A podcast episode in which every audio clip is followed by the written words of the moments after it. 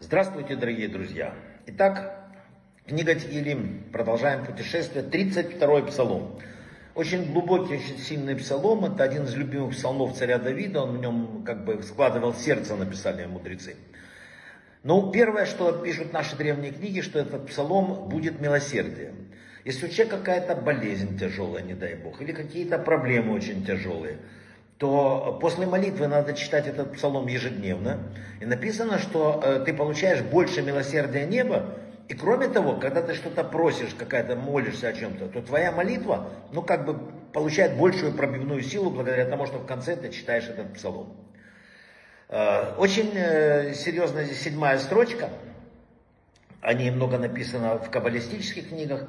Ты спасаешь меня от проблем вот, когда у тебя есть очень большие проблемы, и долги, и если с тебя хотят их, ну, ты чувствуешь, проблемы получают с тебя, или очень тяжелое положение здоровья там, и так далее, три раза читают вот эта седьмая строчка посук, и три раза наоборот.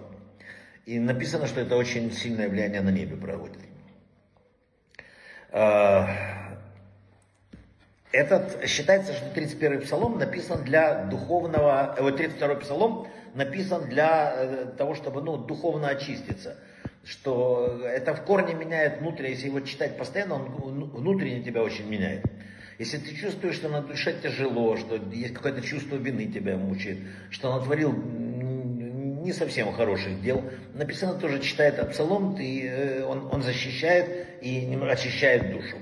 Вообще вот написано в толковании к этому псалму, что если душа направляет тело, то есть душа руководит человеком, а э, вот тело, оно как скакун, да, то у человека все хорошо. Если только наоборот, вот тогда получается проще. Ну, или сложнее, точнее. Эм, написано в книге Шамуштигелим, что каждый просящий Всевышнего о милосердии после каждой молитвы тоже должен читать 32-й псалом.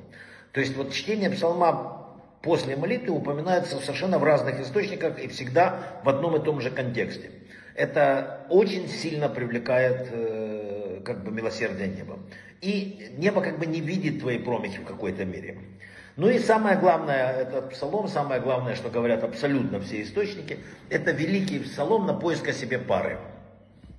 Очень написано, что это один из самых действенных псалмов. Вообще вот э, э, предлагают древние книги читать 5 псалмов, 32, 38, 70, 71 и 127, набор этих псалмов помогает сильно нахождению Шедуха. Но именно вот Зара Кадош пишет, что э, шестая строчка, вот там, секрет для нахождения мужчины или женщины своей половины.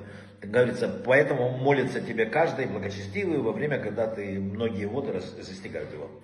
Написано чтение этого псалма один из самых уникальных э, вообще, что есть для того, чтобы, когда человек чувствует, что пора или он найти пару, или не может найти эту пару, читая этот псалом, и ты увидишь, как чудесно исполнится э, все. Ну, надо читать только, соответственно, с кованой, с намерением. Вот такой 32-й псалом. Брахава от слаха, идем дальше.